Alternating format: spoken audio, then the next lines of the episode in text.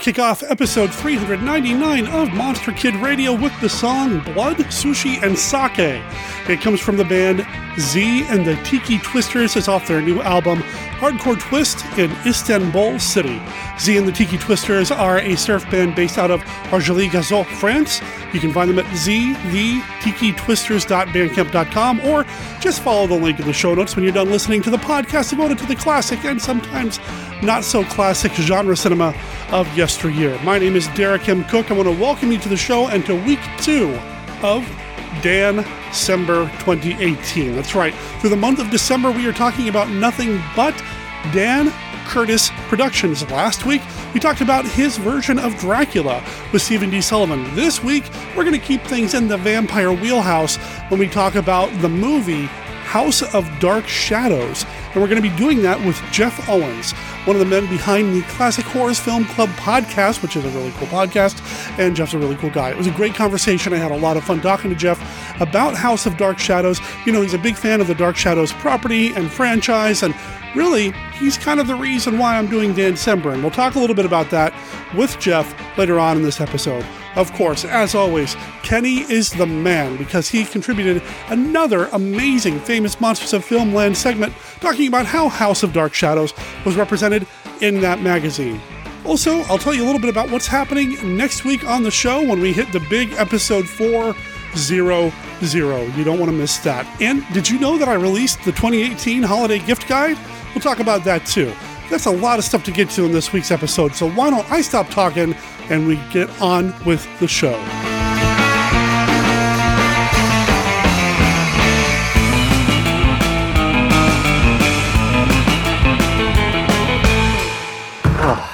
Well, Cindy, this is the last box. Supermates is now officially moved into Fire and Water podcast headquarters.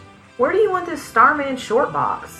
Put it over by the classic monster DVDs. Be careful! Don't crush my superpowers Batmobile! Calm down, Christopher. Hey, you put the Star Trek DVDs on top of my comic action Wonder Woman Invisible Plane! Oh!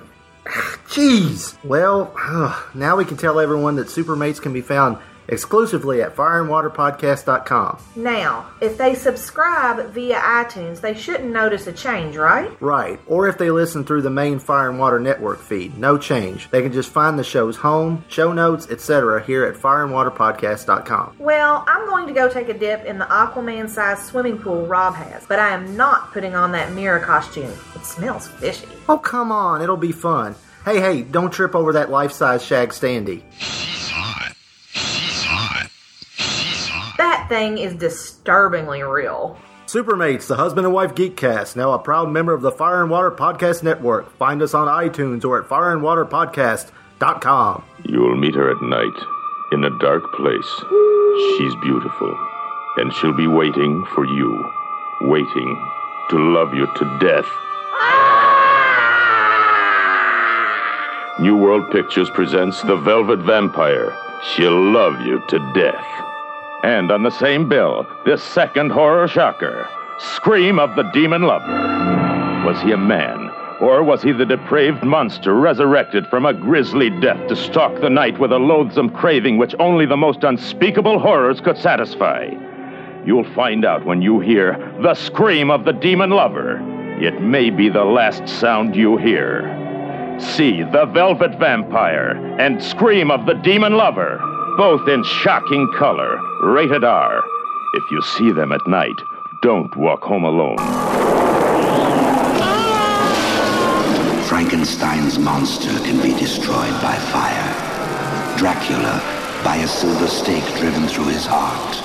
But nothing, nothing will avail against the absolute evil of the creeping flesh. A scientific experiment turns into a nightmare as a creature from hell, buried since the dawn of time, is restored to life. The creeping flesh will infect the innocent with its malignant power.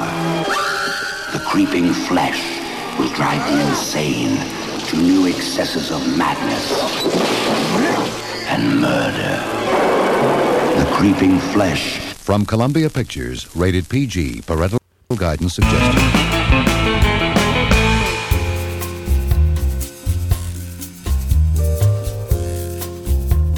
Hi, Derek and the Monster Kids. This is Jeff Palier calling in with a weird Wednesday report from the Joy Cinema. On the 28th of November, the movie was La Horripilante Bestia Humana. Oh, well, in English, it's Night of the Bloody Ape. An orgy of terror.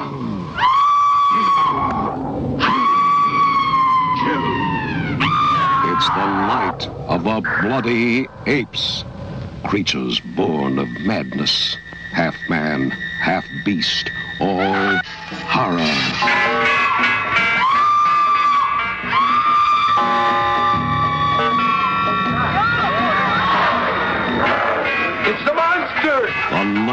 Of the bloody apes. One man shares their terrible secret. One man challenges nature on the night of the bloody apes. Sharing their bloodlust in the name of science, daring divine will with his bizarre creations.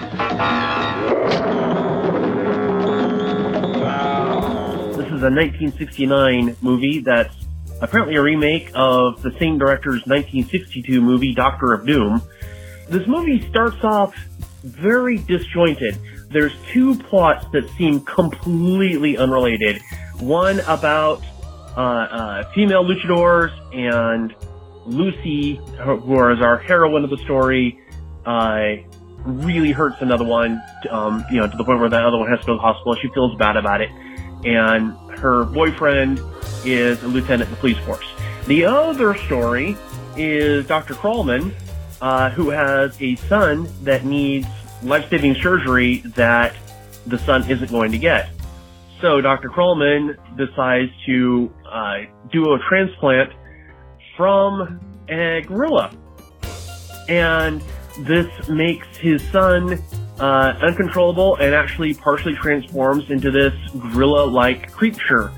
Uh, this is one way in which the title is inaccurate because it's Night of the Bloody Apes. There's only one ape. Uh, the surgery scene is interesting because they used actual footage uh, from a surgical suite. You don't see that often, even in Spanish cinema. So that was pretty funny. Uh, eventually, the two plots do join together, uh, and we get you know the the Lucy's lieutenant boyfriend, uh, the one is you know tracking down the monster, and of course his father, the the evil mad scientist. Uh, overall, it was decent. It was a fun way to spend an hour and a half. Uh, you know, if you like luchador stuff, you know, we got some, uh, some, you know, female luchador stuff going on. If you like ape, monster, Frankensteinish kind of stuff, yay, you got that too. Uh, the following week, Jeff showed, uh, a non-horror, non-sci-fi movie. Uh, I enjoyed it, but it really wasn't our, uh, you know, our usual wheelhouse. I am looking forward to this week, of course. Uh, this week is going to be Beyond Atlantis. I have no idea what it's about, but I'm looking forward to finding out. Anyway, I hope everyone's having a great day, and since I happen to be recording this on the 11th of December, happy birthday, Derek! I'll talk to you later. Bye. Submerged for centuries, Atlantis, the lost continent, rises in mythological magnificence.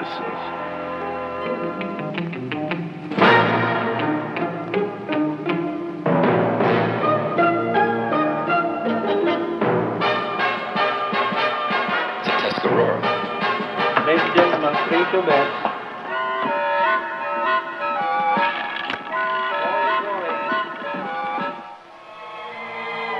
Meet Serena, conceived and spawned in a world beneath the waves. Mermaid majesty, drifting through dreamy depths. Fire in her eyes, love on her lips, desire in her heart. When will you mate? It is your destiny to mate with an outsider, not to love him. Underwater warriors in a savage struggle for survival. I will not sacrifice myself.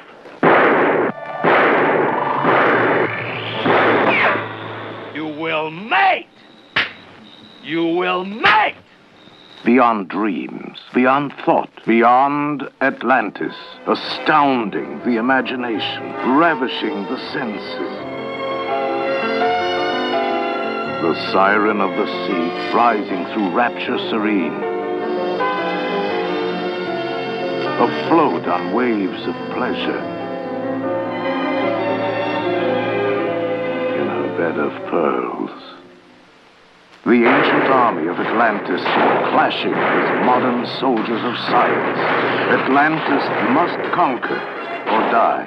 A primeval princess leads her people from a kingdom beneath the sea to a blazing battleground above. Beyond Atlantis.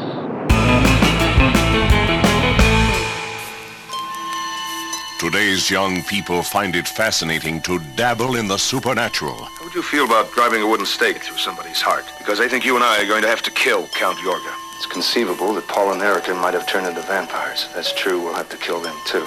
Count Yorga Vampire is a horror haunting tale of today that could happen to you. Count Yorga Vampire is not of the past. It is now. See Count Yorga Vampire, rated GP, parental guidance suggested. You shall pay, Black Prince. I curse you with my name. You shall be Blackula. Blackula, the Black Avenger, rising from his tomb to fill the night with horror. Blackula, Dracula's soul brother, deadlier even than he. Blackula, he thirsts for your blood, he hungers for your soul, more horrifying than Dracula. The Black Avenger, Blackula, an American international release, rated PG, parental guidance suggested.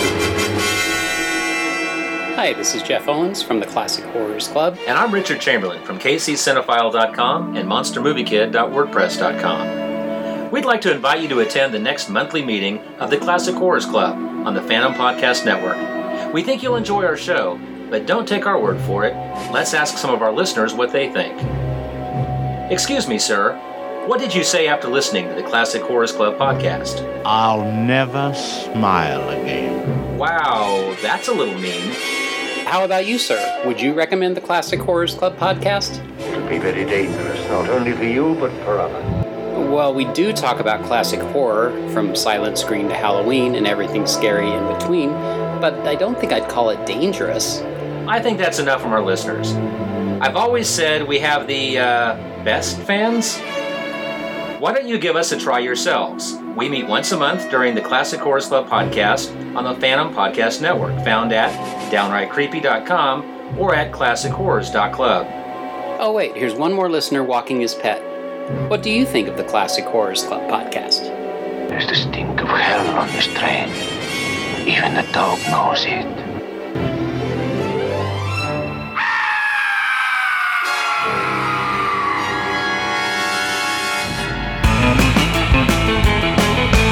Hello, Monster Kid Radioheads. This is Kenny with a look at famous monsters of Filmland. Dancember continues with the Dan Curtis film House of Dark Shadows. This film was featured on the cover of FM 82 from February of 1971, a colorful triptych with two photos of Barnabas and one of Carolyn the vampiress in the film. This issue includes a 10 page article which has 14 photos from the film, including several shots from the police and persecution of Carolyn, which was a highlight of the film. The article starts with this brief history of the origins of Dark Shadows. Through the fog shrouded mountains of an eerie countryside, a lonely train makes its treacherous way toward an unknown destination. Aboard the train, a pretty young girl stares down at the mysterious letter in her hand. She has been hired as a governess for a family she does not know. Suddenly, with a hiss of brakes, the train pulls into a station. The girl steps out onto a deserted platform, her feet bathe to the ankles in the thick mist that surrounds everything. Sound like the opening scene to a horror film? It wasn't. It was only a dream. When producer Dan Curtis awoke from this weird dream, he recognized the potential it had for a television series. It was from the seeds of this fantasy that Dark Shadows, one of TV's most successful daytime serials, was born. The article continues with the history of the soap opera, then goes into a description and synopsis of the film version, including a look at the actors from the show that appear in the movie. The article concludes with this House of Dark Shadows is characterized by liberal doses of gory murders and bloody deaths in the great old Dan Curtis tradition. In an interview, Curtis related still another dream to the reporter. In this fantasy, he would invite the cast and crew of House of Dark Shadows to a big party to celebrate the success of the picture. He would hold the affair at Lockwood House in Norwalk, Connecticut, one of the three spooky mansions he used during the filming of the movie. When all the guests had gathered in the central rotunda, Curtis would press a button, and huge steel doors would quickly slam closed, imprisoning the group. A motion picture camera, protected in glass, would then rise out of the floor and begin to revolve. Suddenly, Dan Curtis' recorded voice would shout, So you thought you were coming to a party? And with that, 150 men with crossbows would appear on the balcony and begin shooting at the helpless people below. And while all this was going on, the camera would be filming the entire bloody mess. One of Curtis's dreams, the girl on the train, has brought him fame and fortune. This one, however, well, who knows? House of Dark Shadows was mentioned briefly in FM 94 in an article about movies with surprise endings. Here is the spoiler given for this classic film. The House of Dark Shadows was far, far better than the TV series. Practically everyone was wiped out in this one. Right after Barnabas was destroyed by the wooden arrow, a strange thing happened. The heroine commented that she felt that the good part of the villain somehow lived on. At that moment, a vampire bat went flying past the screen. Was it the good part of him, or was it something else?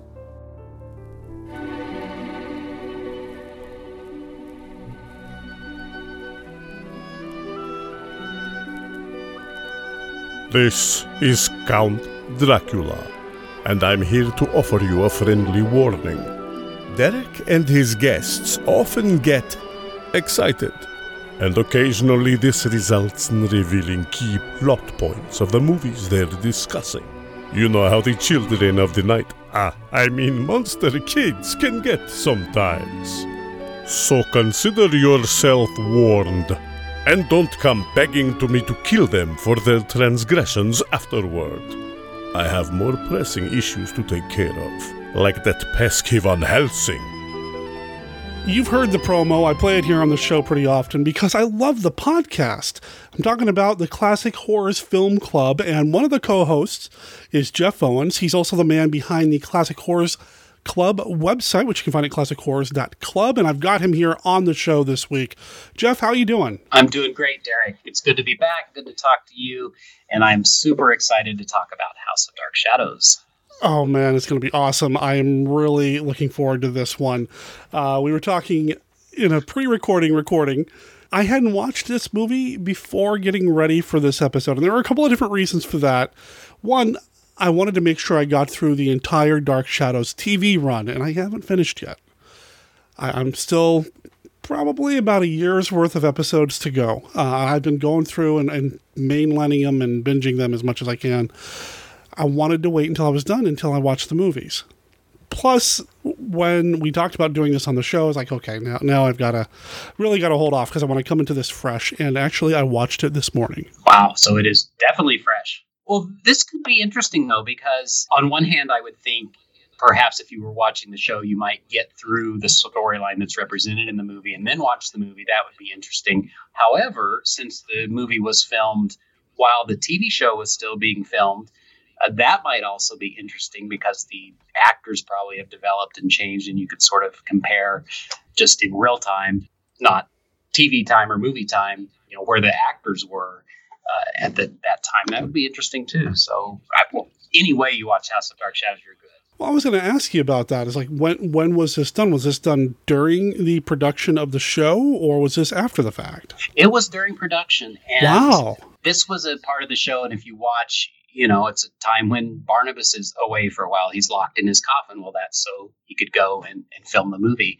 It was in 1970, so it was, uh, there was still a year left in the series, but this was also a time that the series was playing up, you know, David Selby as Quentin Collins and kind of focusing on their stories so that this core original cast could go uh, and make the movie. I think they shot it in about a month. I think it was 30 days. So, you probably would have noticed an absence only for you know a few weeks.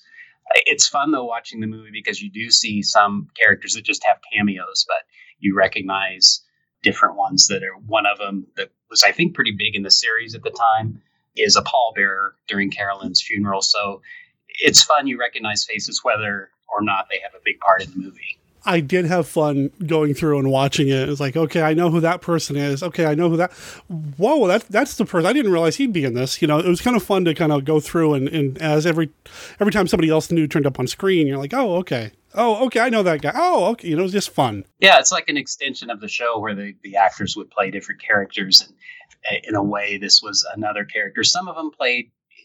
They were probably combinations of different characters they played uh, but just slightly different than they were on the show. And, you know, for example, Victoria Winters was gone from the show uh, by this time, Alexandra Moltke, so she's not in the movie. And in the show, Maggie Evans, Kathryn Leigh Scott had become the governess, sort of taken that role of. Mm-hmm. And uh, so in the movie, it's Maggie Evans that's the governess, where when the storyline originally came on the show, it was Victoria Winters. So that's fun. It's just another way to see familiar faces in different roles and i that's one of the things i've always liked about dark shadows.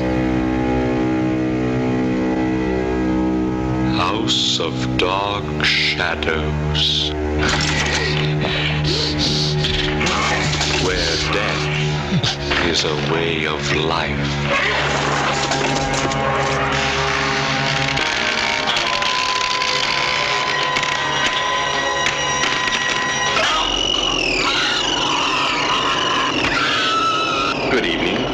Barnabas Collins. If I didn't see you with my own eyes, I wouldn't believe it.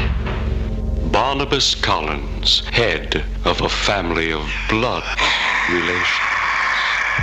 Julia, do you believe in the existence of vampires? You're not really serious. But he is, Julia.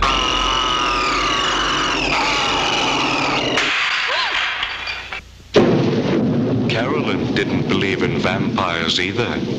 Now she is one. Yea, though I walk through the valley of the shadow of death, I will fear no evil, for thou art with me. Stay away from me! You're dead! It's so much more grand than anything the TV show was doing. I mean, you've got a ton of exteriors, which you don't normally get with uh, you know most daytime soap operas anyway. Uh, and just to have this this lush, this largeness to it, it was pretty impressive and makes me wish they had that kind of money for the soap opera.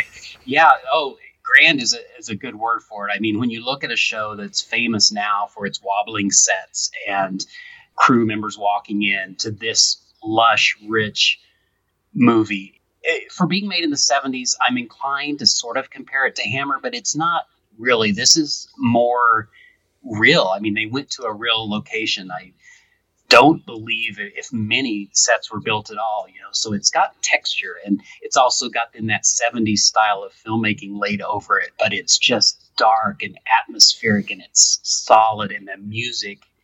I think you can separate it from the show and stylistically too. I mean, Barnabas is pretty much a bad guy in the movie, and he became a little more sympathetic in the TV show. But it stands on its own from that perspective. But it's like if you watch Dark Shadows every day and you dreamed of, oh, I wish this had a little better production value. You know, this movie gives it to you in spades. It's, it's fantastic. Let the record show that Jeff is the first person to bring up music Um, but I want to comment on that. I loved that they raided the jukebox from the Blue Whale and shoved a little bit of the music from the Blue, Ra- Blue Whale into the beginning of the movie. That the music that David was listening to at one point and before he left the room. I, I loved that, and, and I feel like this movie's got a lot of little things, little bits to reward fans of the show with. I feel like the big thing with this because I get have two different conversations when I talk to someone who is familiar with the show and then sees the movie versus someone that may not be. And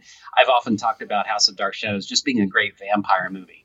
And if they're not familiar with Dark Shadows and they watch it, they haven't been that impressed by it. And I'm I'm too close to it. It's hard for me to distance it and be objective about it. But I do wonder, does it stand on its own as a vampire movie, or do you have to know about Dark Shadows to fully appreciate it? What What do you think? You know, I keep wondering what it would have been like if I wasn't aware of the show, and I do feel like there are some moments in the film that kind of happen a bit fast. Uh, Right. there's a couple of jumps between, you don't know if it's a time thing or a logic thing. Some of the things with, uh, for example, uh, Dr. Hoffman's Mm-hmm. investigation and, and her coming around to, oh, it's a vampire and I'm in love with Barnabas and, you know, all this. That kind of doesn't feel like it got fleshed out enough for the Right. film. That said, I think the film holds up if you can kind of pass that a little bit. I think you mentioned Hammer earlier, and that's perfect. This does have a very American Hammer type feel to it.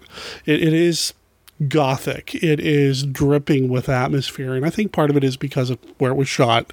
It wasn't on set. You don't see shadows of boom mics all over the place, and I'm sure the actors that were on the show had a blast. You know, were just thrilled to be able to interact with a real location as opposed to something some crew put together.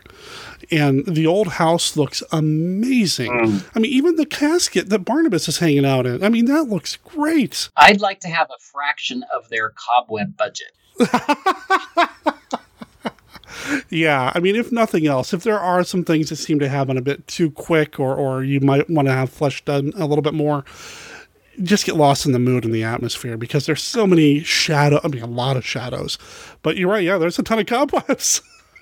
and you know i even get around that and i agree I, I realize that some of it's kind of jarring and sudden and there are a lot of quick edits Uh, so this was written by people that had written the soap opera sam hall and gordon russell Mhm. and i'm sure they're they're familiar with the story but they do use something that they sort of used in the soap opera and it goes kind of what you said about getting people caught up i mean you may not see something happen but they're very good about you may be in the next scene somebody saying oh Mhm. this happened and it's just quick and in passing and i think for me that makes up for some of that suddenness because i think they do a pretty good job of accounting for the things that we don't see. But man is this expeditious. It gets that story from start to finish. It's quick you know quickly goes there's no fat in this movie and i appreciate that yeah, it, it does move along. And you're right. Where's Roger? Well, he went off to go do something else. Well, then you know something bad happened to him. When you catch up with him later, yeah, he's been vamped. Um, there's a, a lot of moments like that. And yeah, they do kind of catch up a little bit. I feel like Nancy Barrett actually had more to do in the film than she did in the show. Yeah, I would agree with that. In the show, it was sort of just getting into trouble and, uh, you know, uh, somewhat of a version of a troubled teenager, or, you know, um, always wanting to piss her mom off and getting into silly little romances and things. But yeah, she's in the movie more substantial. She's a, you know, part of the plot definitely pivots around what happens to her. hmm And I appreciated that. I mean, I, I she, her character, at least in the people that I hang around, associate with my circle of friends, her character gets a lot of grief because she is that kind of, oh, I'm, I'm getting in trouble over a man and then another man and then another man and I'm jealous over this man. It's just, mm, Right. You know, and I feel like she did get more to do here, which I appreciated. And I mean, she makes a good vampire. So give her that. I really enjoyed all the performances in this. I really liked all the acting, and I think it really shows that the cast of the show aren't just stage actors who took a TV gig. I mean, these are solid performances. I would have loved to have spent more time with, for example, Roger. I would love to spend more time with Louis Edmonds' character in this film because he's just great and he feels at home in front of the camera. Everybody does. Yeah, and to hear them, you know, saying lines without stumbling over them or or pausing uncomfortably is is great. I mean, it just they even look different. They just look uh, well, of course, I guess film video for TV versus film for a movie, but yeah, I would say they exceed expectations based on what you've seen, you know, watching the show. No, nobody's trying to cover for uh, David Henesy maybe dropping a line. You're right. You know? and even he's not that annoying in the movie. no, no, and he's he's pretty annoying in the early episodes. That is, I guess, uh, going back to that point about it being sometimes jarring. I guess there were a few scenes that were cut. Uh, I think some were in the original shooting script that weren't even filmed, but there were a couple that were cut, and they do fill in a little bit about what happened. I think there's a couple of instances, like at the party where. Uh, Barnabas says yes, he or Jeff says he has met Barnabas. Well, we didn't see that. And again, I took that as well. It happened. We now know that it happened. I didn't need to see that. But mm-hmm. they did film some of those scenes. And, you know, I'm, I'm fine that they were cut. I don't think anything was significant enough that it would have added. And you, you know, you leave all those scenes in, it starts maybe to get a little bloated, and we wouldn't have as efficient in a movie as it is. I did very little research on this because, like I said, I just watched it this morning before we started recording, and I didn't want to spoil too much of it, even though I basically knew it was a retelling of a lot of the things I saw on the show already. But the minimal research I did shows that maybe there were a lot of things that were shot that Dan Curtis had to cut and didn't have a lot of time to do it. So that might have led to some of that as well. I do feel like some scenes just kind of end, uh, specifically because the music just kind of ends. There's not like a really nice outro from the score when we go to the next scene. And, you know, I don't know if that footage still exists, if there could ever be, you know, a re, uh, I don't know, a reconstruction with these missing scenes. Because I'd love to see it. I'd love to hang out at this set. This Collinwood just is amazing. I think I'd be too scared to, man. it is creepy. but it looks so cool on screen. Yeah. Oh, and, and, the swimming pool, the, the, you know the abandoned swimming pool. That's yeah. Just, yeah, that's yeah. I, I don't even know what to say.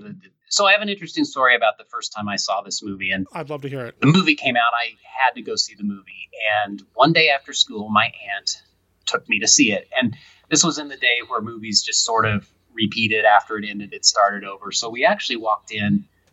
Now I know it was quite late in the movie. It was the scene where David's in the pool bouncing the ball, and he says, if he catches the ball, Carolyn's not dead.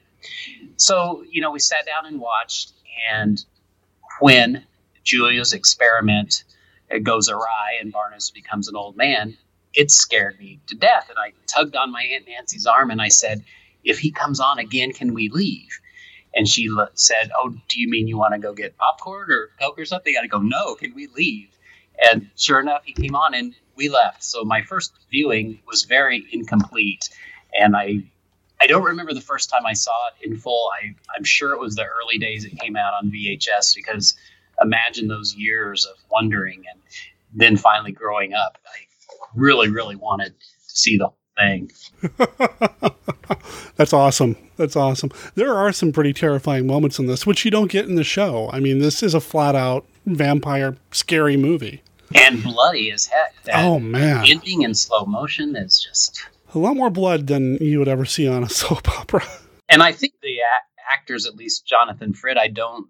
I don't think he cared for that. I think there was talk of a, well, there was a second movie, but you know, before it was produced, I'm sure Dan Curtis wanted to bring back uh, Jonathan Frid. He didn't want anything to do with it. It was too too gory. It had gone too far. He thought from the TV show, and uh, so he didn't participate. I don't think I'll be talking about Night of Dark Shadows during this year's Dancember. Uh, maybe next year.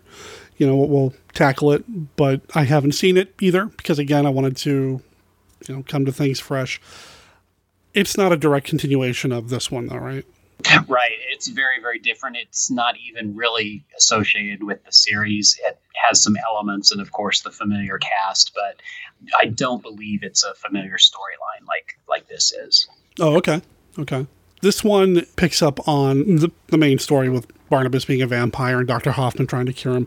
But I also appreciated a lot of the nods to the series that didn't have anything to do with Barnabas, like uh, Maggie getting locked into a room by David, which in the show that happens to Victoria, but there's no Victoria in the film. So I did appreciate having that as well in the film. I feel like there's a lot of stuff to Dark Shadows, and I mean, this also applies to the show that have nothing to do with the vampire. That's Oh, still right. just as exciting. Yeah, and the there's a subplot, I guess, and this is one of the scenes that was cut, and it seems kind of odd in the movie. It's just barely mentioned that Maggie's actually going to leave. So all this trouble she's had with David, that he, I mean, he torments her, the pranks he plays, and uh, one of the scenes though was was he staged his own hanging, and they open the closet, and he's hanging. You know, so this had just driven her to her limit, and she was going to leave. And so they say in the movie, in fact, Barnabas talks her into staying, and you don't really know well, why was she leaving? Or you got to put two and two together. And if you've seen the series, this is something that enhances it because you know. And so that is one of those nods to, you know, the original show and, and some of those subplots. Yeah, when that ha- when that came up about Maggie leaving, I was like, wait, what? What? Hold on, what? And then you start to put it all together. But yeah, that seemed to come kind of come out of the blue for me. And wondering about uh, not maybe knowing who the characters are, I think they do a pretty good job of, if at some point, you know, finally, you know, Roger saying, well, David, his son, or, you know, Carolyn calling Elizabeth mother. So you kind of figure out who and who. But I think it's kind of funny that one thing they don't really adequately explain is the relationship of Roger and Elizabeth. And I think it comes across that they are possibly married. And of course, they're really brother and sister, but that that's just the one thing you would know, you know, if you're familiar, but you might not be sure what the relationship is if you weren't familiar. Huh? You know, you're. I mean, of course, you're right. I mean, you know this movie better than I, but yeah, you're, you're right. they never do Yeah. say, and I don't think Carolyn ever calls him Uncle Roger, does she? I don't think so. Yeah. Huh. Interesting. Uh, what did you think of uh, Joan Bennett's portrayal in the film versus what she does in the show? Oh gosh, she doesn't have a very big part. I don't know. It was nice seeing her on the big screen in a real movie, be, just because of her history of of being a, a Hollywood, you know, Mhm. legend. And so I, I don't think I'm familiar with any of her movies pre Dark Shadows, but she's got that history or that legacy. So it was nice to see her. She brings definitely a quality and air to it. But honestly, her character is fairly insignificant in the movie. Um, in fact, they put her away. Um, uh, what was it? She was so upset that she wasn't speaking, and they put her in her room, and she's gone for a large part of the movie. Which reminded me of part of the Phoenix storyline from the show. You know, Yep. she just kind of shuts down and goes catatonic. Yeah. Yeah. I, I liked seeing her on the screen, and I would have loved to have seen this theatrically. Man, that would be amazing. But I just loved seeing her in the set, you know, in, in the, the home, watching her interact with what looks like really expensive stuff because I mean she's supposed to be part of this family that, that has a lot of money and to actually see her interact with these things, especially when she receives the necklace, Right, right. uh, it's just um, it just felt at home for her.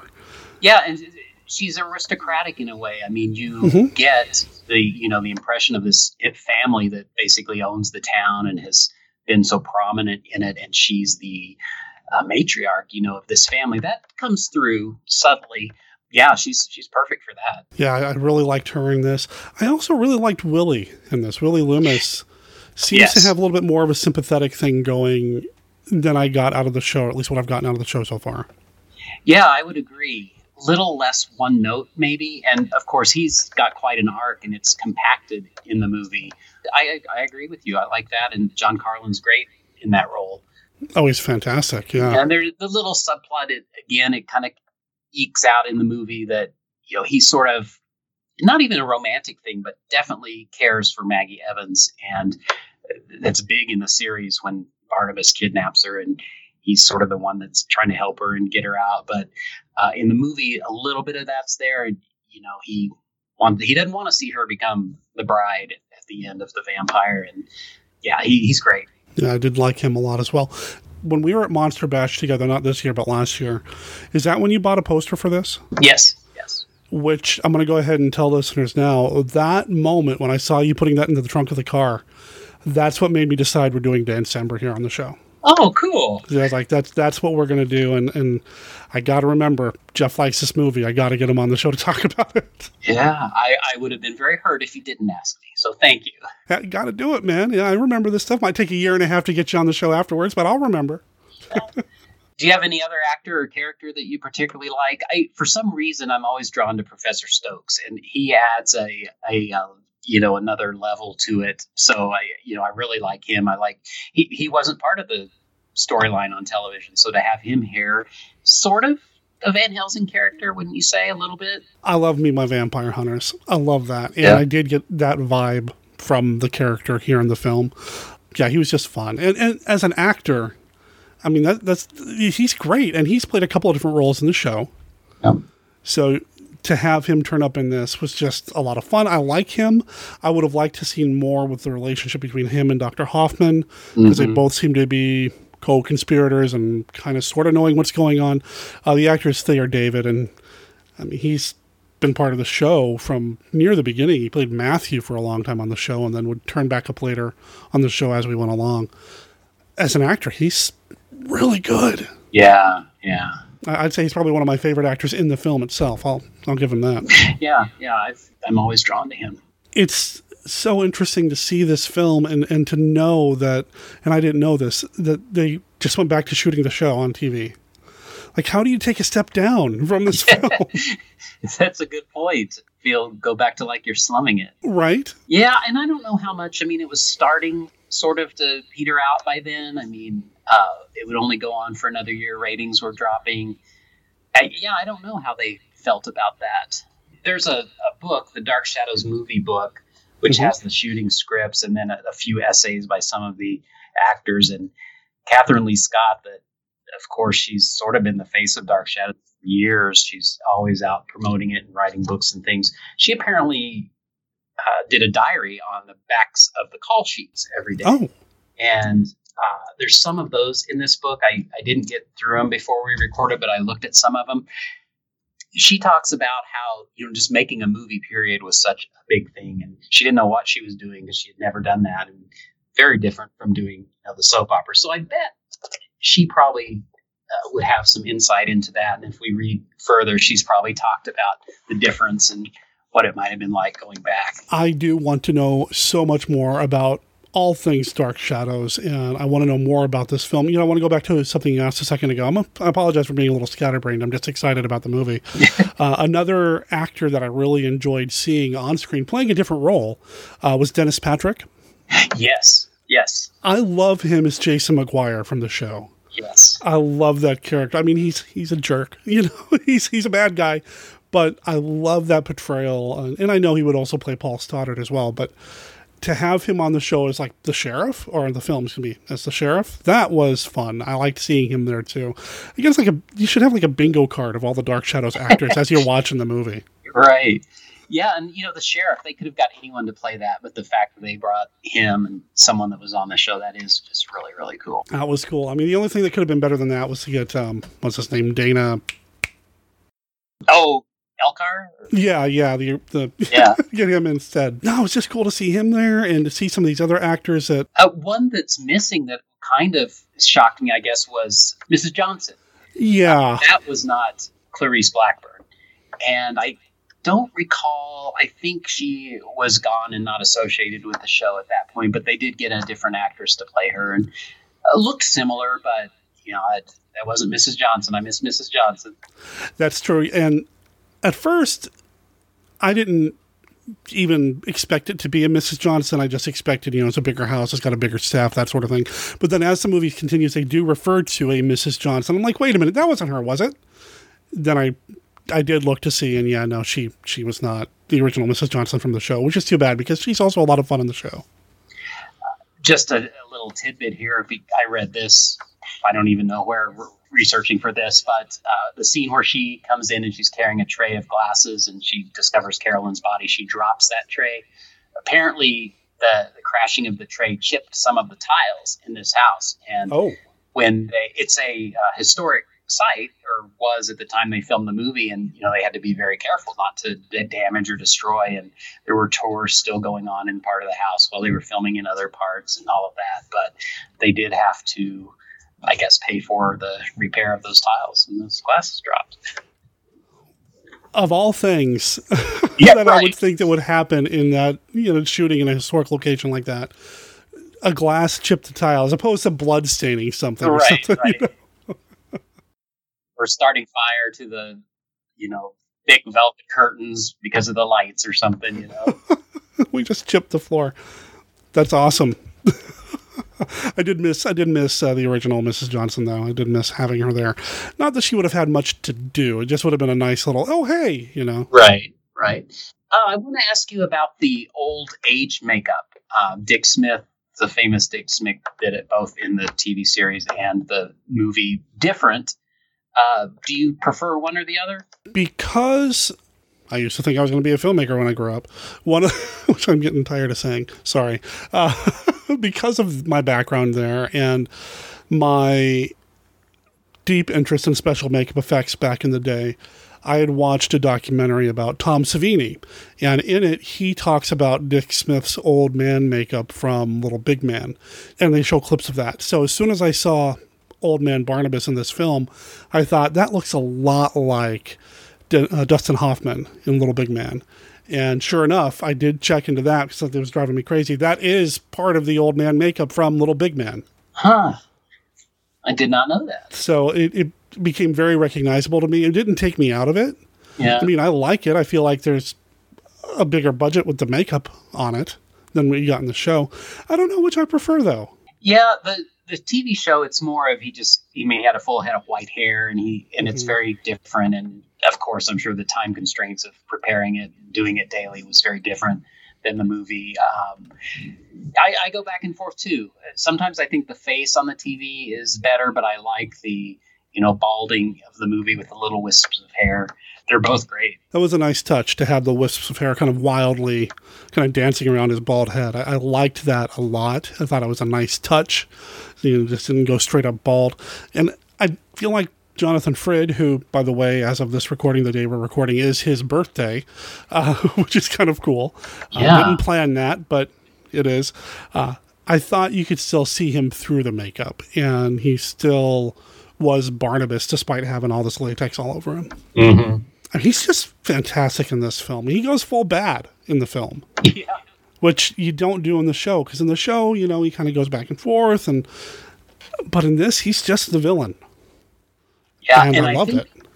perhaps the one little scene that might demonstrate the difference just in tone and style is in House of Dark Shadows, you see Barnabas crouched down on the floor on all fours, feeding on one of his victims. That you never would have seen that in, in the show. And that I think that represents so much, not just about style, but the character and the, the route that the movie went. Uh, it's it's full out horror, and I love it. Yeah, it I, I can't imagine fans of a of a soap opera would have gotten the same thing out of this that fans of horror would have gotten out of this. I mean, Yeah. it's a, it's a full on vampire film. Yeah, and you know, I was thinking about this. I don't know how they promoted this. Nothing that I see, you know, ties it to the, the series. It seems like they were promoting it pretty much as its thing. I mean, one of the taglines, you know, talks about Barnabas Collins. I'm sure you would have known if you watched the show, but you know, nowhere is it based on ABC's hit daytime soap opera. You know, they it seems like they kind of wanted to present it as its own thing. Well, how involved was the TV uh, studio, you know, ABC, with the film? I mean, this is an MGM production, isn't it? Yeah, as far as I know, not at all. I mean, uh, I know Dan Curtis. One of the things that has sustained Dark Shadows all these years, where some shows maybe aren't as uh, readily available, is that he owned it. He owned Dark Shadows, so I believe he could probably do what he wanted with it without like the network ABC having to approve it or whatever. So I don't think I don't think the network had anything to do with it.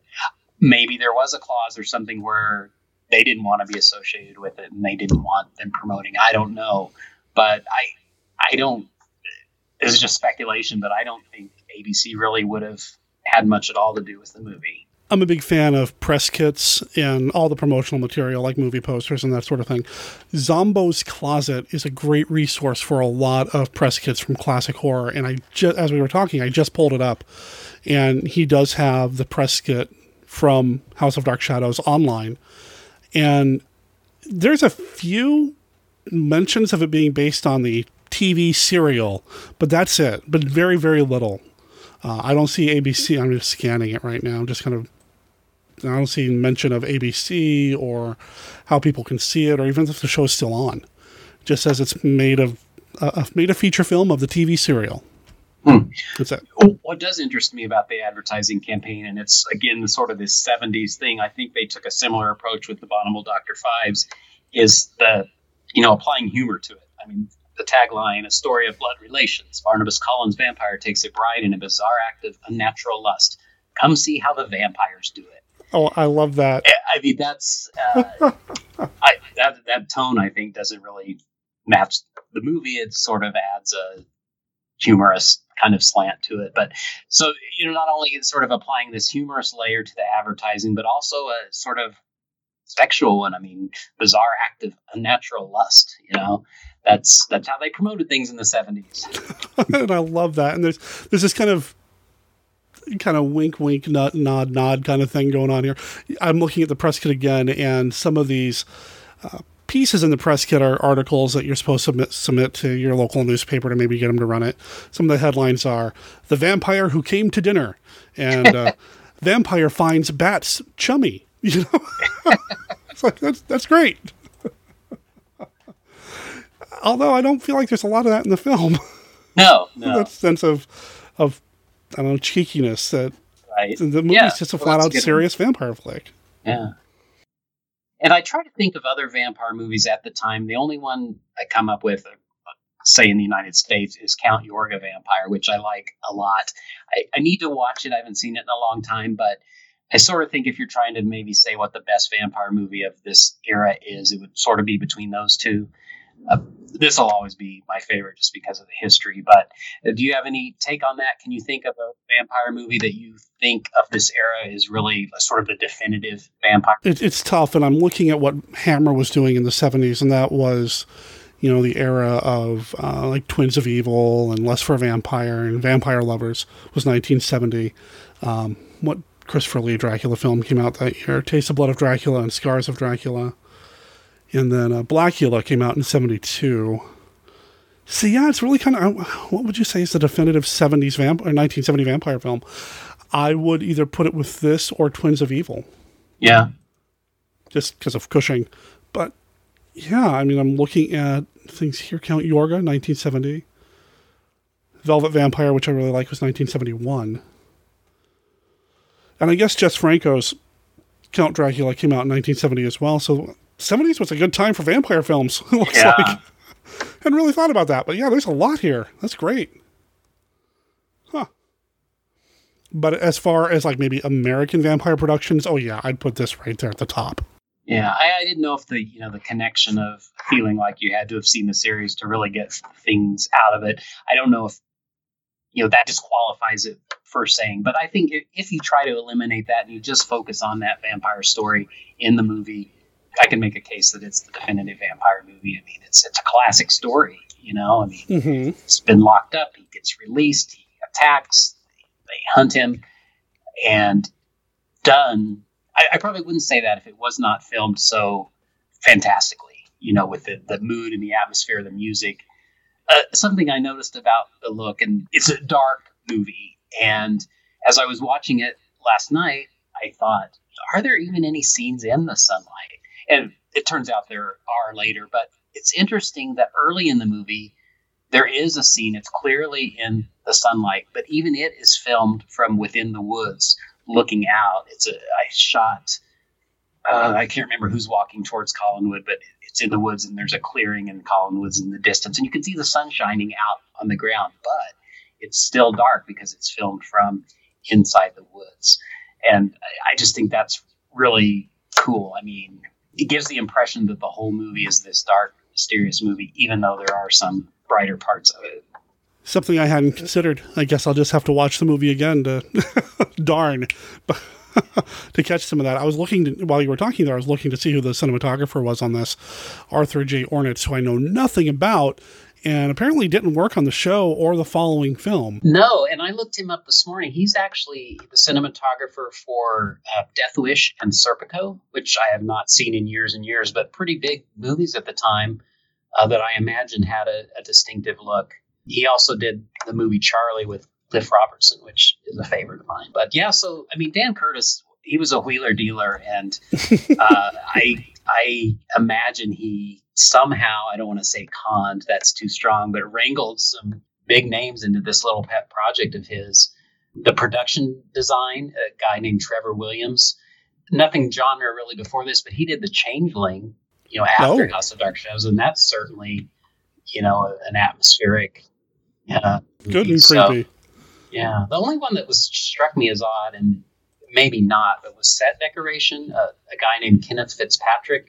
He doesn't really have many other credits at all of anything, and uh, I guess maybe there wasn't so much set decoration because the stuff was all there, you know. But um, I sort of expected to see a bigger name on that, or at least see that he had gone on to do other things after this. hmm There are a lot of people in front of the camera that came over from the TV show, but I, I don't see a lot of people behind the camera that came over from the TV show. Well, I guess they had to still be making it. Well, that's true. That's true. Yeah, like you said earlier, they kind of were doing a different storyline on the TV show so they could go off and film the film. Yeah, good point. And I don't know if you know, I don't know if Dan Curtis would have wanted that. I mean, he was going for a look, different look and feel. Um, maybe those people didn't have you know experience on the big screen. I don't know. Yeah, who knows? Or it could have been a con- contractual thing. Maybe. Although the costume designer, I guess, did do some work on the TV show as well. Uh, Ramsey Mostoller, which makes sense. I mean, I can't imagine that they redid all the costumes for the film. They just kind of used what they had. If anything, maybe Liz Stoddard's got some uh, some new gowns wear. Yeah, I think but- I read somewhere that Carolyn's vampire gown was like made out of several different things, so she probably involved in that. I've got some deep dive trivia for you, Derek. So Hit. Ramsey Mostoller, you know, costumes. I Mhm. uh, again, it's not one of the main things you think of at Dark Shadows, but they're they're good and they certainly contribute. And I would say she's.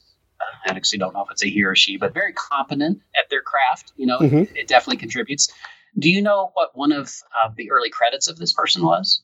I just stumbled. I, I'm sorry. I am so sorry because I just stumbled across it. No, that's all right. It's you would not. I don't think I was shocked to hear it. Santa Claus, Santa Claus conquers, the Martians. not a movie, not a movie that you think of costumes being a strong point. Oh boy, yeah. There's that. Yeah, yeah. So definitely someone that uh, improved.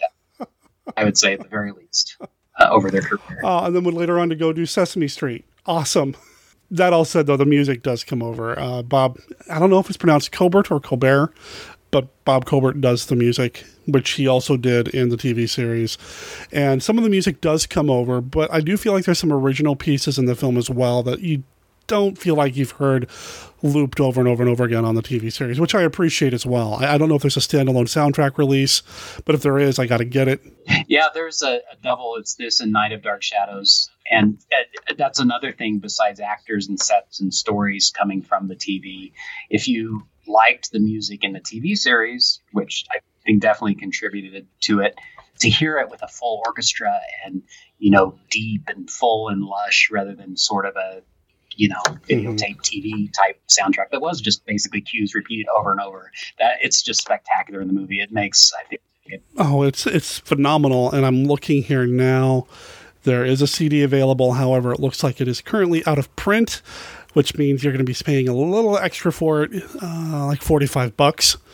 Which uh, I don't know if I can justify that, but wow, I'm glad to hear it's out there. Anyway, I can get lost in the music, and like I said earlier, I love that the Blue Whale music turns up. So uh, if you watch a lot of other Dan Curtis shows, these themes reoccur. And I don't remember specifically. I don't remember if it's Dracula, but you know, he also did the Strange Case of Dr. Jekyll and Mr. Hyde. You'll hear some Dark Shadows, you know, themes here and there. So it's always fun when you're watching one of those and you happen to hear uh, Dark Shadows. I don't know how prolific Bob, and I've heard it as Covert. I don't know how prolific he was. I mean, he has a lot of credits, but it's, it's a lot of uh, repetition. But man, those themes and Josette's music box. I mean, Oh, man. those are just classic themes that are just so iconic. I, I just love them. Yeah, Josette's Music Box, uh, the opening theme, of course. Uh, I just love that. And yeah, it is in Dracula where you hear some more of it. Uh, talked about Dracula with Steve Sullivan earlier this month, and he commented on that too. And, you know, it just kind of fits. There's this American Gothic kind of feel that goes along with this music, that goes along with all things Dark Shadows. It just fits. I love it. I love it Yeah. so much. I, I am a huge Dark Shadows fan. By the time uh, we got to this, I suspected I was going to love it. Boy, do I love it! I, I just, Good, I'm I so glad. Oh man, Really disappointed me if you didn't. can we still be friends? oh yeah, oh, yeah. And and that, and that's great. You're you're in a perfect position because you haven't consumed all of it. You've still got Night of Dark Shadows to look forward to if you can consider that looking forward to. That's sort of the weak weak link, I think. But Oh, that's too you've got bad. the '90s series. Even if you love it so much, like I do, that you want to see a different take on it, you've even got the Johnny Depp. So you've got things to look forward to. You haven't consumed it all yet, and that's fantastic. Uh, what else about the? Is there anything else about the film that you want to uh, make sure we cover here? Gosh, I don't think so. We covered a lot. Uh, Like I say, I'm a little biased, Mhm. but I and you know maybe you could point out flaws. I would probably be able to spin that in, into something that that's not a flaw. It just for whatever combinations of reasons, you know, this is just you know you've got your your creature. It's not just your favorite horror movie. It's your favorite movie. Period. I don't know that this is my very favorite, but it's definitely right up there uh, of any kind of movie. It's a go-to. Uh, never disappoints. I love it. I'm I'm glad I got to watch it again. So I watched it streaming uh, on Amazon Prime. Well, I guess it wasn't Prime; I had to pay for it. But either way, I did watch it that way. Is it available on disc? Yeah, yeah, it's DVD and Blu-ray. I don't know the, the companies. That's why I'm kind of. I think the, the DVDs were, you know, MGM. Uh, don't remember who puts out the Blu-rays, but yeah, and I think they're reasonably priced. But no bonuses. Ah, it's too bad. Every time I sneak it in, I'm hoping, oh, is there a commentary on there? I hope so, but no. That's too bad. But uh, okay, yeah, I'm finding it on Amazon right now. DVD less than nine dollars. Blu-ray less than uh, let's see, like twenty bucks. I mean, that's not bad at all. I'd I'd pay for that. It's a bargain at any price, Derek. Oh well, but you're biased, right? Yeah, well, yeah. But you know, I'm right there with you. I, I adored this film. This was so much fun to watch. A great way to start my Sunday morning. Um, inadvertently celebrating Jonathan Frid's birthday while doing so. Uh, That's uh, like fate or something. I think. it really is such a great film, and you know, I'm, I'm trying to in my brain trying to work this film into the chronology of the series, the canon of the series, and just I'm going to say it's like an alternate timeline thing, you know, because this the show did that a couple of times, you know, these different timeline type things. This is just a different, maybe I don't know, that's a stretch, but Oh no, that's no, that's a great way to look at it. Yeah, definitely. uh, just man, highly recommend this film. If people haven't seen this or have not given it, you know, a look in a long time, I can't recommend it higher. This is probably one of my favorite movies that we've talked about during December. And Uh, would of you the four say movies. people that aren't familiar with Dark Shadows and might be intimidated, and not want to watch it, I I would say get that thought out of your head. It, Yeah. it might be interesting to watch this first. You know, maybe that would be your gateway into the series, but don't feel like you can't see it because it it does succinctly tell one of the most popular storylines. And Mm-hmm. Granted, there may be little pieces that slip through the cracks, but I think it stands alone. And uh, whether you even think you would ever want to watch Dark Shadows, I think you should see this movie. I agree. I think even if you're not familiar with Dark Shadows, you're going to dig it. You're going to get a lot out of it. You get a really cool vampire. You get some really great staking scenes. I mean, they're really good. They're Yeah. pretty violent looking and intimidating and scary. And I mean, it's great to see Jonathan Frid on the big screen like this is phenomenal. Uh, scary. The man's intimidating, even though he kind of looks like somebody who'd be smaller than me, like size wise, but he's still scary. Well, Um, Derek, no offense, but I think most people are smaller than you. Actually.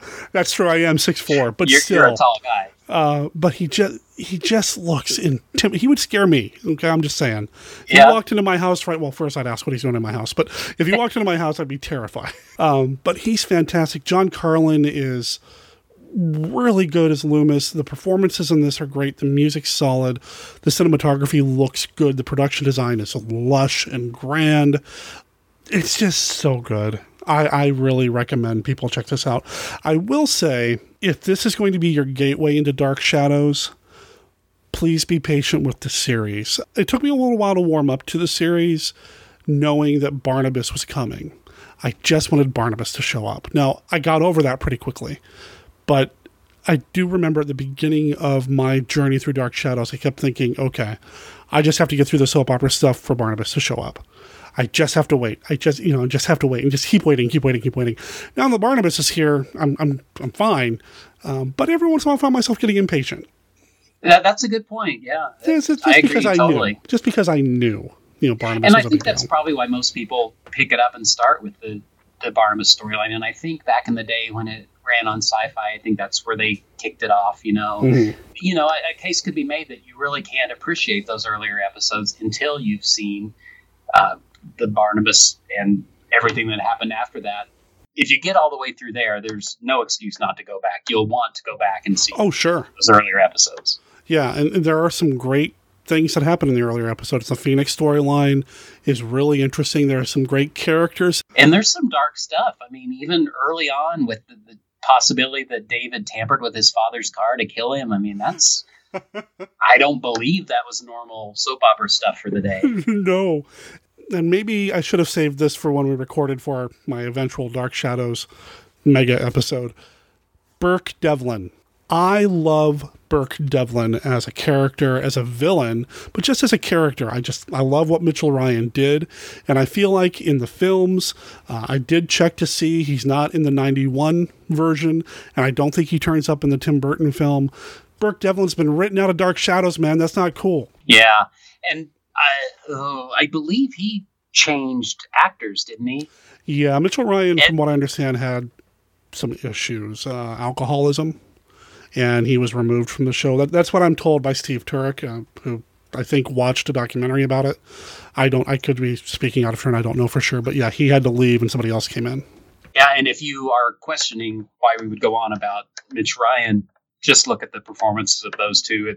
A vast difference. I I don't know if they eventually wrote the character out because the actor playing him wasn't that great, but I mean he was a fine actor. He went on to play other roles, but uh, yeah, Burke Devlin to me is Mitch Ryan, and he's great. Those scenes with him and David are they're they're they're really nice. Oh yeah, just, just- mm. so I miss him. They wrote him out. He's not part of Dark Shadows anymore. So disappointing.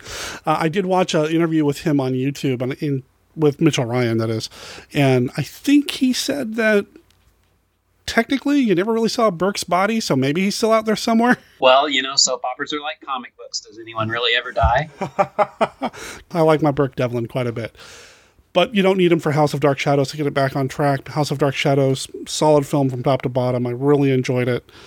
I'm so excited that it is now part of my Dark Shadows experience and just thrilled that I had that moment where I saw what Jeff was putting in the trunk of his car at Monster Bash. uh, and you were so happy too when you had it. It's like, oh man, it's like trying not to show it off, but you were showing it off a little bit. It was awesome.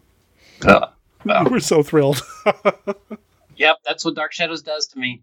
And I feel like I've gushed, and any continual talk of this movie would just be too gushy. But that's how I feel about it. I mean, once you see how the vampires do it. That's right. Jeff, this was awesome. I really appreciate you taking the time to do this. And like I said at the beginning of this, you are the man behind classichorrors.club. People should be checking that out. Classichorrors.club, you tend to put something out at least every couple of days. I mean, it's always being updated. I try. You know how it is. You go a while and you're very prolific, and then you have a lull. But try to keep it fresh. No, and you're always doing it. You're always doing a good job of it. And the podcast itself, you and podcast mainstay, Rich Chamberlain, who has appeared in the form of feedback on more podcasts than anybody else I know. Uh, he's doing the show with you now, and that's what every other week, isn't it? Um, one month. Oh, oh I'm sorry. Yeah, once okay. month. And if I'm going to take this opportunity just to, to plug this month, we are we just recorded yesterday. We are doing a creepy Cohen Christmas. Larry Cohen. We we did the It's Alive trilogy, and that stretches a little beyond the the normal what you would call classic horror. Um, with how we define it, the first two fit.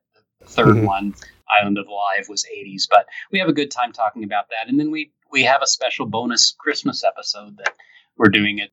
We tend to run a little long. We get a little chatty. You've mentioned it many times when you get Monster Kids together. We can't seem to bring an episode in under two hours, but we made a special point. We did a special Christmas. It was our 25th episode, so we felt like we needed to. So we have a shorter episode that'll come out, I think, the 17th, and it will be all about Santa Claus Conquers the Martians. Uh, as Monster Kids, I think who podcast, I think we have to talk about that movie at some point. I know I did it with Scott a couple years ago, so I'm eager to hear what you guys have to say about it. Yeah. Yeah, I don't want to, no spoilers here, but I, I think I have a different take on it than mostly what you hear about it. So uh, tune in and listen, and then you'll you'll know for sure that I'm certifiable. Well, with a teaser like that, ladies and gentlemen. That's awesome. Well, Jeff, this has been a lot of fun, and there's one thing we have to do before I let you go. Okay. We didn't play the classic five at the top of the show. We got to do it at the end, Didn't. All right. Well, I'll do it. I'm What- game. which seems to be the pattern because I also forgot to do it at the beginning of the show with Steve when we did Dracula. So, all right, the classic five for people who don't know, it's a game that we play here on the show or a conversation starter, or in this case, a conversation wrap up. Uh, maybe depending on how long Jeff and I talk about these things. Uh, each card has a this or that. Which movie do you prefer? Style type question, all about classic monster movies. There are no wrong answers. Jeff, are you ready to play? Let's go. All right, card number one, right off the top from the Monster Bash exclusive deck. What two classic science fiction movies would make the perfect double feature? Oh, let's see. I, I'm going to go something I kind of discovered this year. I, I was on a little kick of watching quote unquote bad movies, movies that have a reputation that I've never really wanted to watch because honestly, I don't want to purposely watch a bad movie, but I've been watching. And uh, I would say Killer Shrews and the giant Gila monster. Oh, yeah, that makes sense. Yeah, Yeah, that'd be fun to see those back to back. right on. All right, card number two. If you had to colorize one Universal monster movie, which one would it be? if I had to, because I would not be inclined to colorize any of them. Hmm, I think it'd be one of the later ones. Let's say the Wolfman. Oh, okay. Yeah, I, I don't know particularly why. It's just a little bit later one. I think you know not as late as Creature, and I think you'd be inclined to to want to see that in color in the green. But yeah, let's go Wolfman. Okay, fair enough. All right, card number three. Who else? Oh, man. Who else could have or should have played Dracula? And bonus points if you say Jonathan Frid. Jonathan Frid. Hey, there you go. number four. Let's pull this from the core deck number two that will eventually be coming out. Uh, which movie do you prefer? Return of the Fly or Curse of the Fly? Return of the Fly. Yeah. Rich and I did an episode on that. We talked about all three. Yeah, definitely between those two. And honestly, and this is probably not the popular opinion, between The Fly and Return of the Fly, I kind of prefer Return of the Fly. It's got more Vincent Price. Definitely. I feel like, and that's definitely a, a point in its favor. Although Curse of the Fly's got my man Brian Donlevy, so Yeah. yeah. yeah, it has that. Which apparently isn't a big point in its favor for Jeff. Eh, anyway. Yeah, yeah, that's yeah, I just didn't get into that one. Well, speaking of Brian Donlevy, the fifth card off the top here is from the Hammer deck. What do you prefer, Hammer horror or Hammer sci-fi? Since Donlevy played Quatermass a couple times, it's my connection there. The horror. That that's an easy one. I've kind of stumbled on the others, but no no doubt about that. The horror. I seem to really know what they were doing there. Well, that was the classic five. I think you're Wait, pre- wait, wait. Where's Yeah. the card from the Dark Shadows expansion? Should I do one? Absolutely. Huh. Would you be willing to help write it? You know I would. there we go. Well, listeners, we'll do a Dark Shadows Classic 5 expansion in 2019. What do you think? Let's do it. All right. Jeff, thanks again, man. Uh, thank you, Derek. It was great. Head over to classichorrors.club to find out everything you need to know about what Jeff's got cooking, his podcast, his website. He's pumping out great content, and I really love his point of view on all things classic horror. For him, the window of classic horror, his focus goes a little beyond like the late 60s, like I traditionally do here on the show when we're not talking about something like Dan Curtis Productions. And I really appreciate that because he's got a love for the classics and then he's got a love for the things that were kind of happening around the late 60s, early 70s, and even into the 80s. Jeff's just incredible. Thanks for being part of the show this week. Blacula is back. All new, all powerful. Blacula the Black Prince of Shadows rises from his grave to stalk the earth again in the all-new motion picture chiller Scream, Blacula, Scream. Blacula returns, quenching his thirst for blood in a death trap for his enemies. Blacula, more horrifying than Dracula, screaming for revenge against a voodoo cult of evil. See Scream, Blacula Scream, all new, rated PG, starring William Marshall, Don Mitchell, and Pam Grier, the sensuous godmother of Coffy. You were terrified at Blacula. Now the Prince of Shadows returns in Scream, Blacula Scream. Hark, a film of tender love, and the screams of vampire death now there's a powerful motion picture that rips at your emotions. The Vampire Lovers. It brings you beautiful love and vampire evil, and it'll drive your mind through a thousand terror-filled moments. You'll hear whispers of warm desire become shrieks of chilling death. You'll taste the deadly passion of the vampire lovers and become a slave of the damned. You'll discover the sweet embrace and the deadly kiss of blood nymphs who refuse to die. The Vampire Lovers. It's in color, and it had to be rated R. Under 17 must be accompanied by a parent or adult guardian. Don't miss The Vampire Lovers. How often has this happened to you? You're on your way home after a long day when suddenly tragedy strikes. No human mind could imagine the enormous destructive power of this maddened, killing thing. Professor, there's a big lizard back there and he's heading this way. Now get aboard!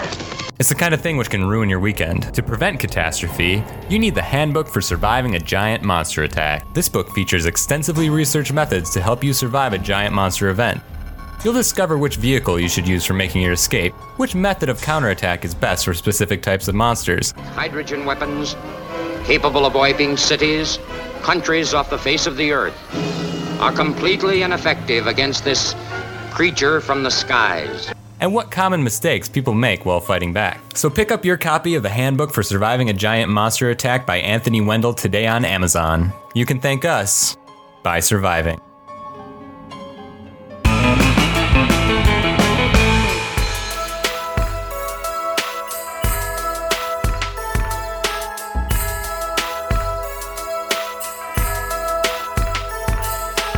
You head over to monsterkidradio.net, I'm going to make sure there's a link for you to download your own copy of the Monster Kid Radio 2018 Holiday Gift Guide.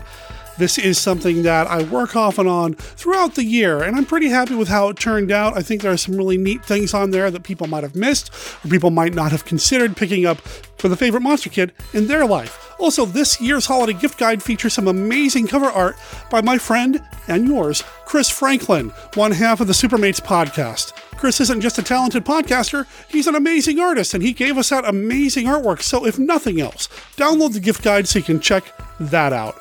Like I said, I'll make sure it's over at monsterkidradio.net, just to kind of give you a little bit of a sneak preview about what you can expect to find in the gift guide. Obviously, we're a movie podcast primarily, so you're going to find a lot of movies on the list. A lot of DVDs, a lot of Blu rays that have come out over the past year. And not just your traditional classic monster movies. I mean, sure, The Black Scorpion on Blu ray, that's amazing. The Teenagers from Outer Space and Giant Leeches double feature set, That's amazing. But I also tried to dive a little deeper than that. The Vampire and the Ballerina came out. And there was an animated feature called Monster Family that came out on DVD, and as of right now, it's less than $10. So there's a lot you can pick up here. Of course, Christopher R. Mims represented with his Guns of the Apocalypse. I also made sure to include some horror hosted content. You're going to find the Midnight Mausoleums DVD releases for this year on here as well. Now, there's not just movies, there's action figures. I think the big thing everybody was excited about this year was the Super 7 release of six Universal classic characters. We have the Metaluna Mutant, the Wolfman, Phantom of the Opera, the Mole People, the Mummy, and Creature from the Black Lagoon. I don't have any of these in my own personal collection yet, but I have seen them. I know that Dr. Tongue's I Had That Shop had them on the wall for a little while. I don't know if they still have it in stock. And I've actually personally held at least one of these. They just look amazing man, I really want to get my hands on these. Now, that's not the only action figure on the list. Did you know that Sven Svengoolie, the horror host, has another action figure out right now? The first one sold out. And as of the release of the gift guide over the weekend, it was still available. I, I hope it's still there now because it's an 8 inch Svengoolie figure wearing the Svengoolie t shirt that glows in the dark. How cool is that? Of course, we've got books on the list as well, including friend of the show, Frank Schildiner's books that came out this year, Napoleon's Vampire Hunters. That's going to be there. Graveyard Groove, which you heard me talk with David Accord about a while back. That's on the list as well. Uh, Jim Beard, another friend of the show, he released a collection called Quest for the Space Gods. That's there too. And of course, Info Gothic, which if you haven't seen the promo video, if you haven't looked at the sample artwork, you are missing out. Alastair Hughes did a bang up job. We've got CD soundtracks on here as well, as well as some miscellaneous items, some things from the H.P. Lovecraft Historical Society, as well as a few Etsy craft stores and other crafters that are represented on the gift guide. Again, head over to monsterkidradio.net to check that out. And of course, if you buy any of these things and there's a place for you to like leave a note for the seller, I know you can't do that on Amazon, but like with the Lovecraft Historical Society or on Etsy, let them know that Monster Kid Radio sent you.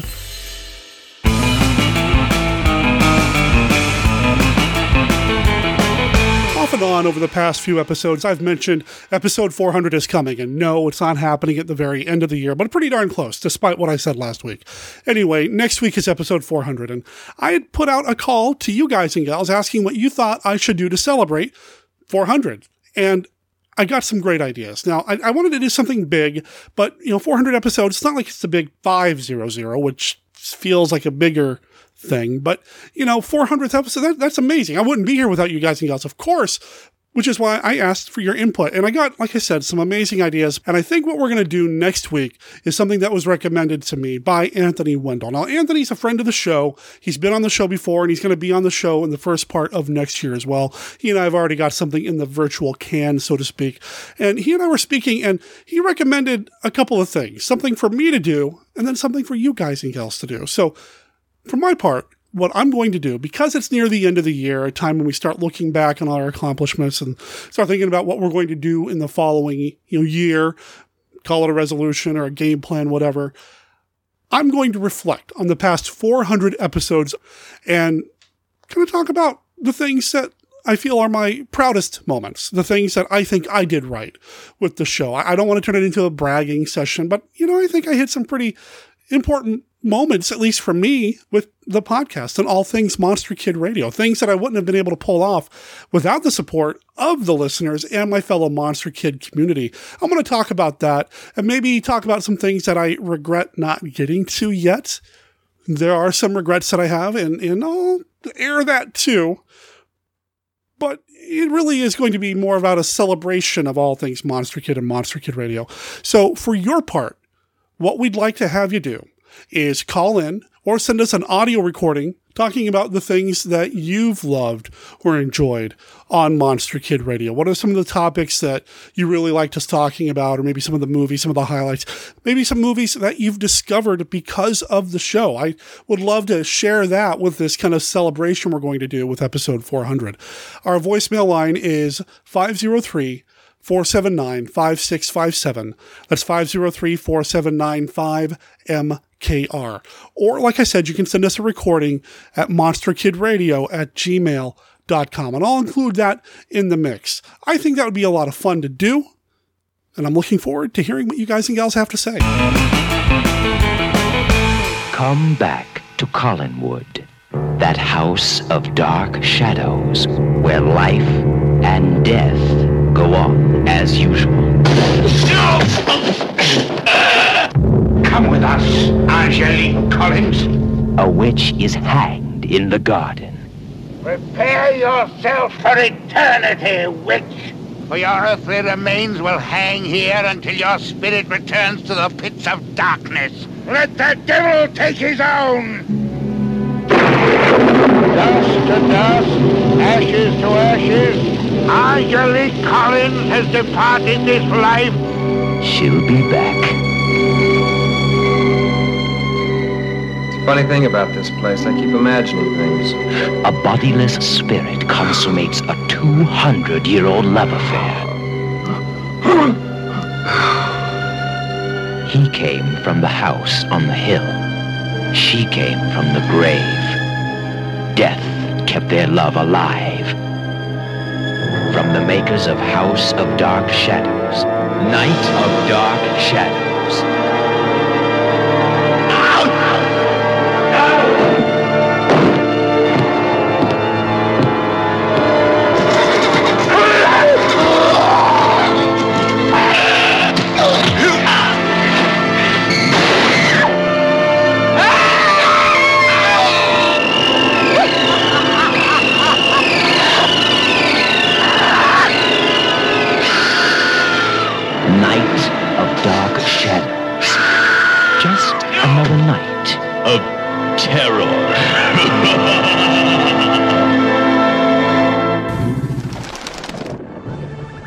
I feel my search is nearing an end.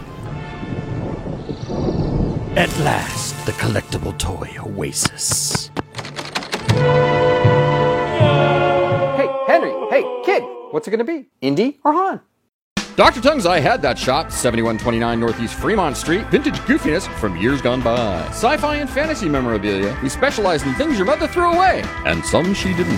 Dr. Tongue's Toys. That brings us to the end of the episode this week. I want to thank you guys and gals for listening to the show and once again, just being part of this amazing community that I've somehow found myself in. It's just awesome. One big monster hug. I'm telepathically hugging you with my brain right now. That's how much I enjoy your company here every week. Anyway, uh, this has been a fun show. Big thanks to everybody who was on the show this week. Oh, and I didn't even mention at the beginning of the show that Jeff Polier called in another Weird Wednesday report. How cool is that? Anyway, thanks everybody who contributed to the show this week. If you want to learn more about Monster Kid Radio, monsterkidradio.net, that's where you're going to want to go to find all the links to everything that we talked about in this episode of the show. Our show notes, we try to include everything there. And I'll make sure there's a couple of buttons that take you directly to Amazon to pick up your own copy of Night of Dark Shadows. And if you go through that link, well, you help Monster Kid Radio out because we're an affiliate. Speaking of which, you can also find the holiday gift guide on our website, and it's clickable. There are links in there to take you to all the online sites to buy what's on the gift guide. Anything that goes through Amazon, again, please use the link in the gift guide because that goes to my affiliate link. Anyway, the gift guide's there. Our contact information is on our website. Again, it's 503-4795-MKR or monsterkidradio at gmail.com. Of course, I'm also on Facebook. I'm on Twitter. And apparently I'm on YouTube. I know I've kind of slowed down on putting up new videos in the Monster Kid Radio on YouTube YouTube channel. However, while I was uploading last week's episode, I found a button on my podcast host's website that allows me to direct the podcast to YouTube as well. So starting from this point forward, you're going to find every episode of Monster Kid Radio that comes out on YouTube. Now, the video portion of it is typically just going to be the cover art for the episode. But if you're a YouTube user and it's easier for you to consume YouTube than download a podcast, well, there you go. The downside is that when I hit that button, every single episode of Monster Kid Radio up till that point tried to upload to the YouTube channel. So if you're already subscribing to the YouTube channel, it probably screwed up your subscription feed, and I'm really sorry about that. that was not the plan. Also, a few times YouTube struck a few of the episodes that were being uploaded with copyright strikes. Probably because of either the music that I played at the top of the show or maybe some music that was heard in one of the trailers that I use. I try to keep things pretty above board here in Monster Kid Radio when it comes to copyright issues. Legally, I'm allowed to use most trailers, and I always get permission from the bands to play their music, but YouTube's got some algorithms in place that automatically flag things if things even sound similar, and they'd rather be safe than sorry when it comes to copyright issues. I'm going to contest all that, but for the most part, that shouldn't impact you guys and gals, except a couple of episodes were completely blocked because of it. But if you're missing out on some old episodes, well, you just, again, monsterkidradio.net, you can find every episode there. What's happening next week? Well, Dancember is continuing, and this one, this one's going to be interesting. I know that we've been very vampire heavy, and heck, in two weeks we're going to be super vampire heavy because we're doing Dark Shadows let's do a different kind of monster. Let's talk about werewolves. Let's talk about the movie Scream of the Wolf. Normally, I would insert a trailer here. However, I have yet to find a trailer for this because this is, again, a TV movie. It was directed by Dan Curtis, came out in 1974, and it was highly recommended to me by my friend and yours, Larry Underwood, aka the horror host Dr. Gangrene. He really enjoys one of the actors in this film, and I can't wait to talk about that actor and this movie with Larry next week. And I just mentioned a second ago, in two weeks we're talking about Dark Shadows, so I'm going to put the call out now. I know I'm putting the call out for a lot of things. There's a lot of call to actions happening this month, and I know it's a busy month with the holidays, but if you want to talk about Dark Shadows, tell me what you think of the franchise, the original TV series, the revival, the movies, even the Tim Burton movie. I'd love to include you in the virtual roundtable, which is really less a roundtable and more just a collection of conversations that I'm gathering from people about the Dark Shadows milieu phenomenon, franchise, media thing.